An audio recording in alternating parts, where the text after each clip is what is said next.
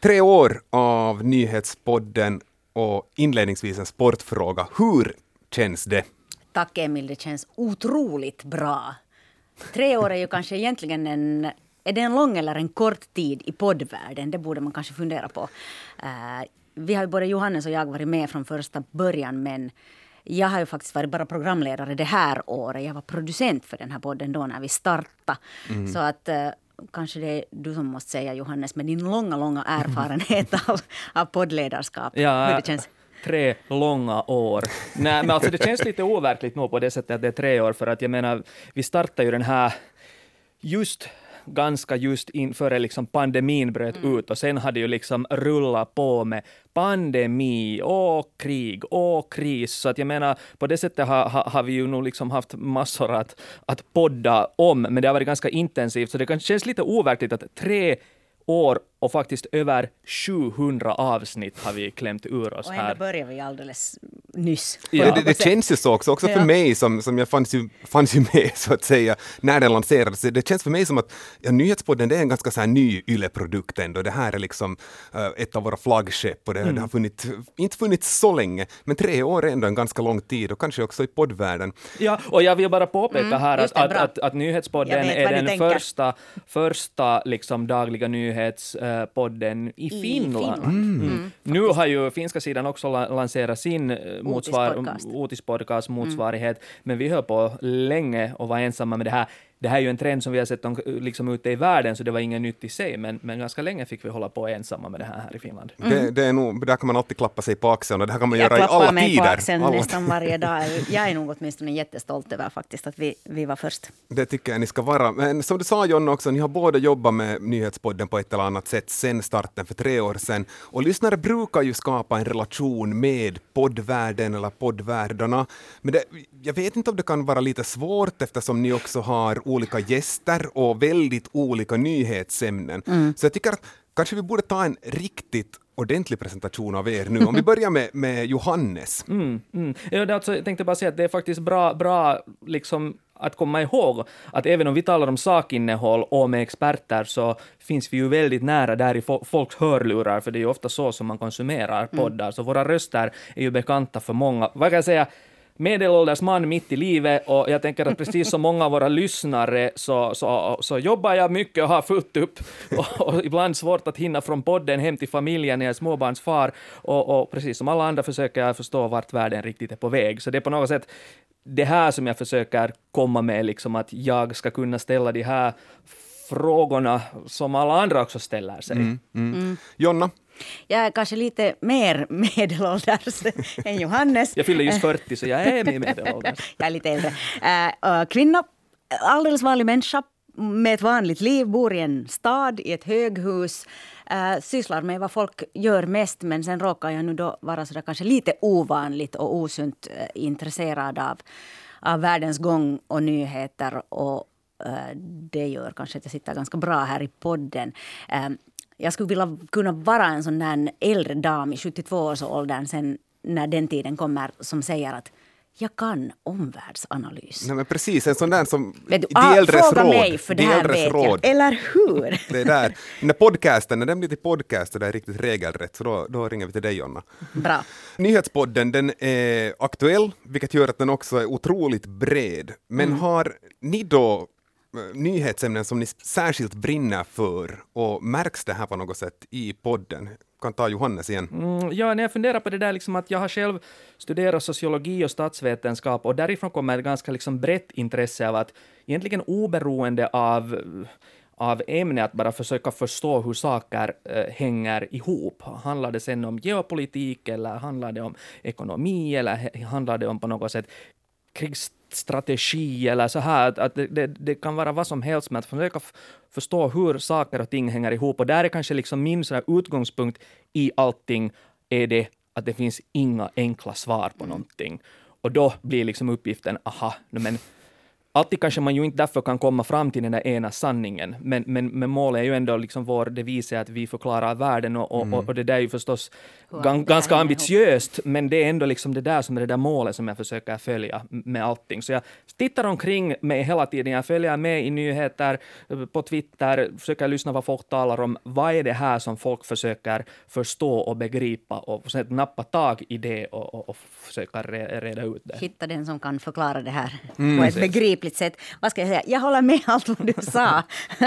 dit och dit. Och, det vill säga det här förståelsen, den bredare förståelsen för hur saker och ting hänger ihop också i i, i liksom just den nyhets, nyhetsgrej som händer just nu. Eh, jag har egentligen jobbat som allmän reporter eller, eh, eller liksom sån allmän journalist hela mitt yrkesverksamma liv. Så, så det, det, finns inte egentligen riktigt något sånt att allt är intressant bara du på riktigt mm. börjar mm. titta på det och märker de rätta frågorna. Mm. Det vill säga att vänta nu vad menar de här? Varför är det på det här sättet? Hur hänger det här ihop med det där andra som pågår samtidigt där i det där andra landet?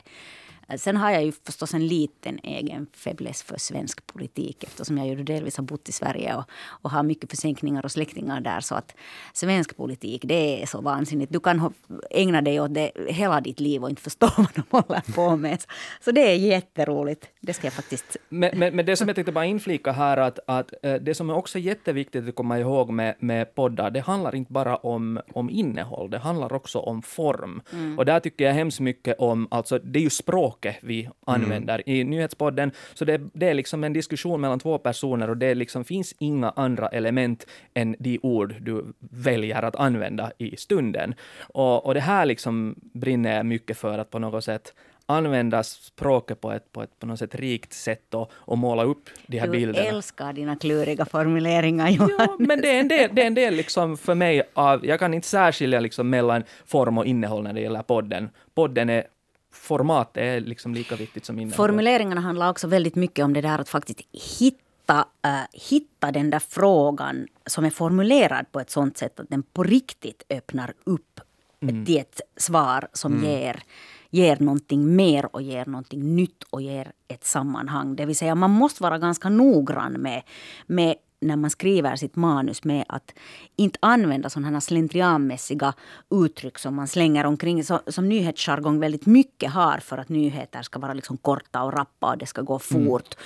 Och då använder man sig av vissa formuleringar väldigt slentrianmässigt. Men man måste öppna upp dem där, bort med dem och in med liksom de här nya som är som är det, det riktiga, det som det på riktigt handlar om. Och, och, ibland för att, för att liksom vägleda lyssnaren om det är ett krångligt ämne och för att man inte bara ska liksom använda den här terminologin som nu liksom finns där ute och som, som alla påstår sig kunna, så försöker vi liksom då eh, tala om saker med, med liksom helt vanliga ord också, så att man ska förstå vad det betyder. Men, men där är det också viktigt, för att göra saker förståeliga, så måste man också komma jag och Jonna, vi måste båda tänka på det, att vi, till skillnad kanske från traditionella nyheter så i nyhetspodden är vi närvarande som personer. Så, så vi kan liksom inte plocka bort oss ur den där ekvationen. Vi är där som våra personer med den bakgrund vi har och det mm. påverkar vårt sätt att diskutera saker. Men det är viktigt att komma ihåg att, att vi, vi, är, är, är, vi är personliga men vi är inte privata. Så det är ju inte det att vi går dit och liksom... Med någon egen agenda. Någon, någon egen agenda mm. så här. Men man kan ta någon fundering från sitt, eller någon iakttagelse från sitt eget liv mm. som man liksom kryddar med sånt här funkar också. Mm. Mm. Det är ingen lätt uppgift att förklara världen, ni gör det på ett mycket bra sätt. Det visar också siffrorna, ni har lyckats tredubbla era lyssnare på arenan. Vad, vad, finns det någon speciell typ av innehåll som publiken, som ni har märkt att, att det här behöver publiken få veta mer om? Eller är det bara liksom dagens nyheter? Du, du frågar det just nu när det pågår ett anfallskrig i Ukraina. Svårt. Äh, vi, vi, vi funderar faktiskt i något skede att hur många dagar i sträckan Nyhetspodden har Putin i rubriken och fortfarande drar hög lyssning och, och ännu har vi inte äh, kommit till att här är det stopp. Mm. Så att mm. det här är nog helt klart den allra viktigaste frågan som alla går och funderar på. Det är, det är ju inte konstigt på något sätt egentligen. Det vad det egentligen mest handlar om i nyhetspodden är det att fundera på att vi ska på något sätt hitta de där nya frågorna att ställa och den där nya vinklingen och, och den här, på något sätt det här kriget och allt vad det innebär i hela världen geopolitiskt, i Finland på ekonomin, eh, på människorna som bor i Ukraina, hur ryssarna känner sig.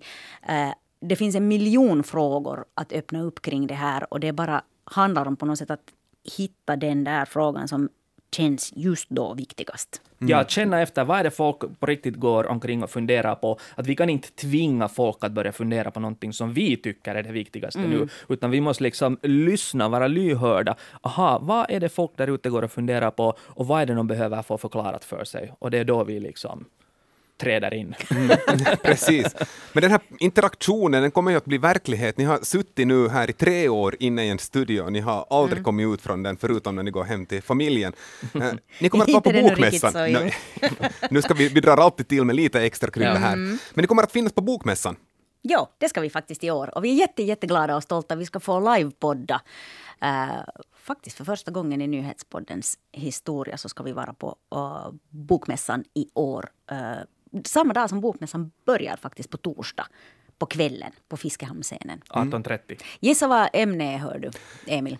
Jag drar till med någonting som, jag vet inte, polska gränsen någonstans. Nej, Nej men, men eh, det kommer alltså att vara Ukraina-tema antar jag. Kan ni avslöja mer om vad som händer där? Äh, no, gästen är ingen mindre än Kerstin Kronvall som ju har gått i pension men som har varit äh, korrespondent för Svenska Yle i Ryssland och i Ukraina och eh, också i Finland med bevakning av Ryssland i 20 år. Så vi ska prata med henne. Mm. Hur är det med publikinteraktionen? Jag tänker där kommer att vara publik. Eh, får de ställa frågor? Får de vara med i diskussionen? Jo, absolut. Jag, jag kommer att eh, där vandra bland publiken och ta, ta emot frågor. Och det tycker jag överlag också ska vara roligt att liksom träffa, träffa vår publik, mm. vilket vi ju inte har gjort så mycket. Jag hoppas liksom också att det här ska fortsätta framöver. Jag, jag tänker ju med att nyhetspodden också är ett bra sätt att fånga upp nya unga nyhetskonsumenter, så jag hoppas ju liksom i, framöver också att vi ska kunna ha mera utbyte med, med just en yngre publik också och få träffa dem.